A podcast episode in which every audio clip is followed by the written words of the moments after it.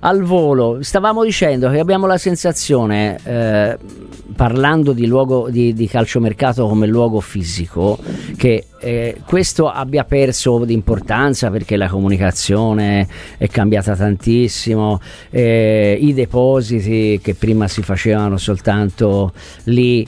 Eh, eh, si, adesso si possono fare via web, via web. telefono tu, ormai. Tu hai la sensazione, al di là del fatto che per voi è un evento, Luca, eh, in, imprescindibile, no? Hai la sensazione che proprio gli ultimi giorni di mercato, al di là di qualche corsa al, sul filo di lana, poi abbiano perso un pochino di, di appeal? Beh, a livello fisico sì, eh, obiettivamente, cioè nel senso di presenza fisica certamente. Io quando ho iniziato a seguire il calciomercato, eh, te lo ricorderai, eh, c'era all'Ata Quark, c'erano i box per ogni società e la maggior parte dei box erano pieni per cui le trattative alle volte venivano proprio fatte lì e c'era anche la curiosità di andarti a vedere, di sbirciare quello che succedeva, i contratti che volavano, eccetera, eccetera. Piano piano con l'utilizzo della tecnologia secondo me una bella botta l'ha data la pandemia perché ci si è abituati a lavorare anche in maniera diversa. Eh, diciamo che quel punto d'incontro è stato più recepito dalle squadre medio-piccole piuttosto che dalle grandi. Sono le grandi che si sono secondo me molto internazionalizzate, cercano peraltro di non farsi vedere, di non farsi scoprire, di non farsi riprendere dalle telecamere e quindi anche questa necessità ha portato una variazione di comportamenti e poi negli ultimi giorni a meno che non hai l'acqua alla gola e quindi hai sbagliato la programmazione o ti è andata male qualche trattativa, il grosso lo hai fatto. Mm. Le grandi squadre che fanno il colpo all'ultimo minuto, forse uno di, dei più grandi teorici dei, degli ultimi giorni di mercato, i famosi tre giorni del Condor, era Adriano Galliani, che cercava sempre il colpo a sorpresa per eh, cercare la, la, croccantezza di una notizia negli ultimi giorni e quindi di rimanere sulle prime pagine dei giornali o sui primi titoli dei TG. Però obiettivamente è cambiato, è cambiato per tanti motivi e, oggi alla chiusura della famosa chiusura della porta ci sono molti più giornalisti eh sì.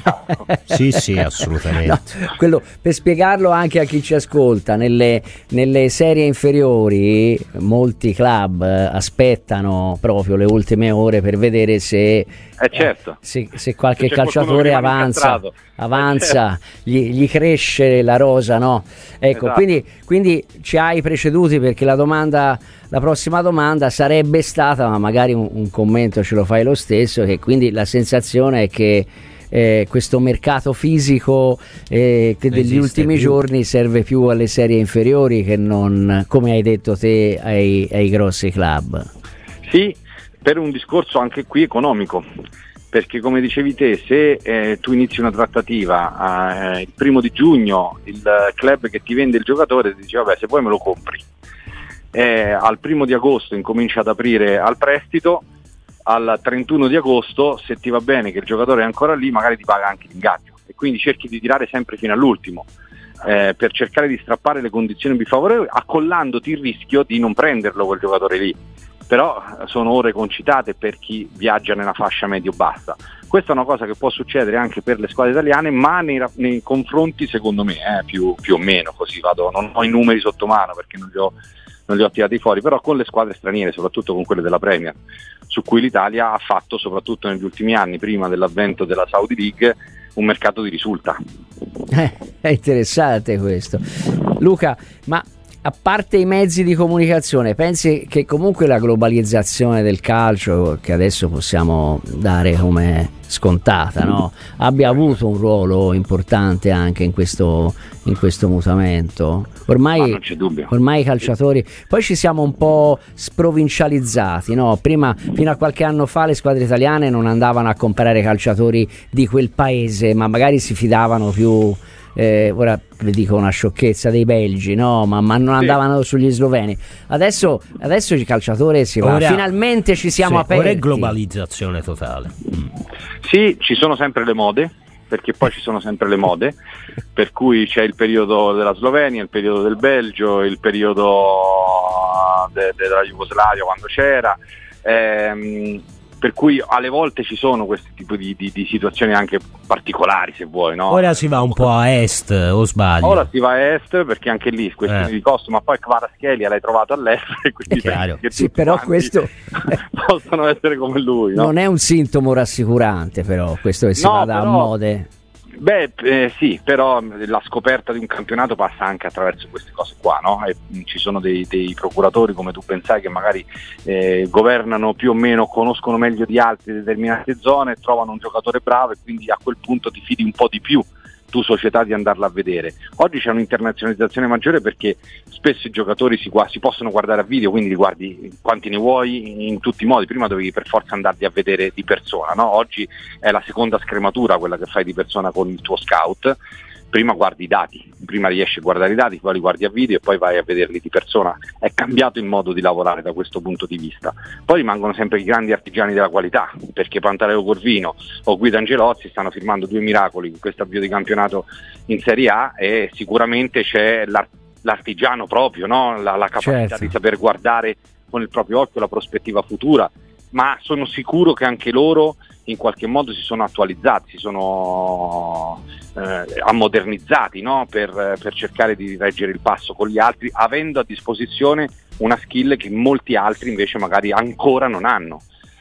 In più ti aggiungo una cosa sul discorso dell'internazionalizzazione che, di cui si parla tanto e di cui si è parlato tanto anche recentemente, il famoso decreto crescita Oggi andare eh, a prendere un giocatore dall'estero significa pagare meno tasse. Eh, sì. Per poco però perché mi pare Due anni. Stato, eh, non no. si sa, non si sa ah, ancora. Perché era, era, era, si era detto che non... Poi però che, che subito si, dopo si faceva una sorta di retromarcia. No, no, ma anche di recente, vero Luca? Mi sì, pare sì, sia sì, stato affrontato era, di recente. Era uscita una disposizione del eh, Consiglio dei Ministri mm. per cui si voleva cambiare questo decreto crescita in alcune situazioni, però la, l'interpretazione che poi ci è stata fornita dal Ministero dello Sport, dal Ministero dello Sport, non dal Ministro direttamente, era che non sarebbe, questa riforma sarebbe stata valida per tutti ma non per i calciatori e per eh, i ricercatori.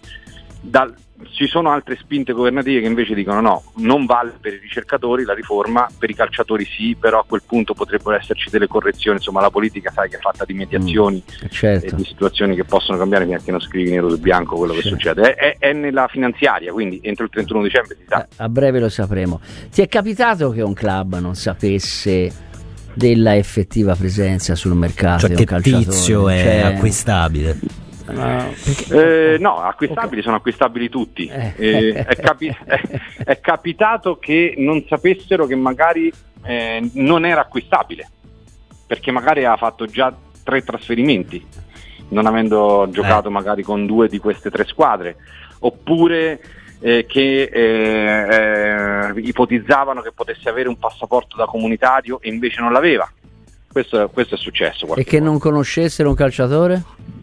No, questo a me non è mai successo, dico la verità, di, anche perché magari con noi fingono, non so che dirti.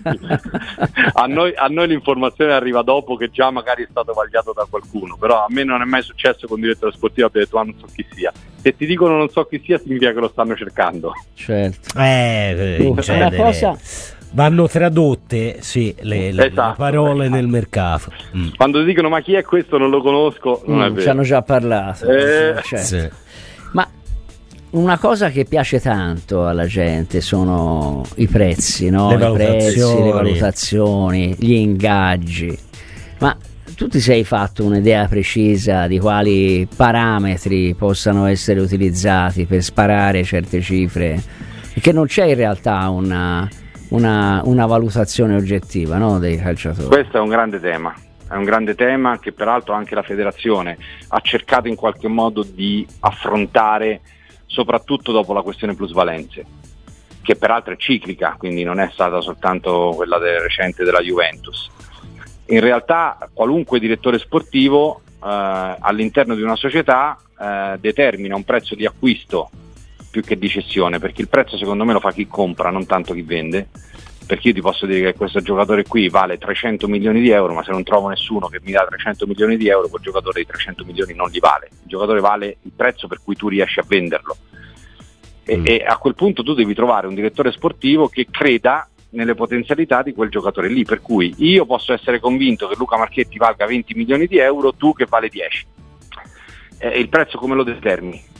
È molto difficile. Ci sono delle agenzie più o meno qualificate che riescono in qualche modo a fornire un range di prezzo rispetto a Uh, le prestazioni che ha fatto il giocatore negli ultimi anni, rispetto all'età del giocatore, alla lunghezza del contratto, uh, rispetto anche a chi compra il giocatore, perché un conto se il giocatore lo compra il Real Madrid, un conto se lo compra la Ternana. Chiaramente la capacità di spesa è diversa, anche la capacità di investimento il campionato in cui andrà a giocare. Oggi un club inglese ha una disponibilità economica enormemente superiore rispetto a un club italiano, per cui alle volte i club italiani che vogliono vendere i giocatori tengono i prezzi molto alti perché sperano che arrivi una squadra inglese. Se però magari arriva una squadra italiana eh, a quelle cifre che hanno in testa non ci arriveranno mai. Quindi è complicato andare a cercare il prezzo di un giocatore, è ancora più complicato andare a mettere un prezzo di una clausola, perché devi immaginare certo. quale può essere la traiettoria di un giocatore e la trattativa la fai mentre lo compri il giocatore, cioè stai facendo la trattativa per la cessione mentre lo stai acquistando. Eh sì, certo. Devi ecco, vedere nel futuro. Ecco, e nonostante sia complicato, Luca, mi sembra che comunque un criterio anche in base a quella che è la domanda lo si possa trovare.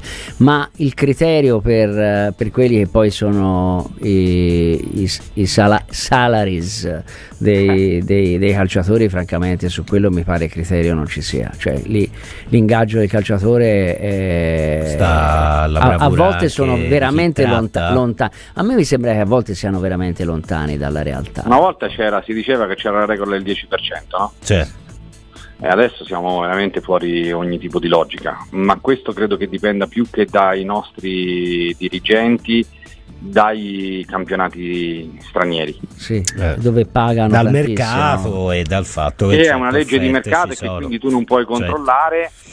Però oggi eh, l'Arabia Saudita l'unica chance che ha per poter eh, attirare dei giocatori ancora nel, nel, nel pieno della carriera o a, nella fase calante ma comunque ancora efficaci è quella di strapagarli perché eh, sennò certo. non ci andrei mai a giocare là e questo crea chiaramente un effetto bolla incredibile perché a quel punto eh, inevitabilmente i giocatori pensano che quelle cifre possano essere in qualche modo raggiunte anche da altri. Sì, però poi non si spostano, diciamolo che una volta che sono andati in Arabia a prendere cifre che in Europa non si pagano, poi rimangono o lì, tornano dietro, o, risolvono il contratto o, o rimangono Poi là. io ho ravvisato un uh, aumento della forbice fra i top players e eh, la media oggi una volta andare a parametro zero era un vantaggio sì. perché il club che ti voleva prendere non pagava il cartellino, in qualche modo quello che non spendeva per il cartellino in buona parte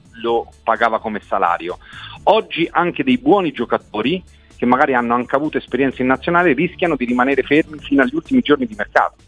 Guardate Soriano e Sansone per dirne due, no? Certo. Eh, che erano fermi e non hanno trovato, non hanno trovato squadra se non negli ultimi giorni proprio e, e questo è cambiato molto. Eh, adesso la, la, tentazione è quella di non andare più a parametro zero, cioè di avere un contratto più lungo. Chiaramente se non ti chiami Mbappé, se ti chiami Mbappé ti danno fare quello che vuoi.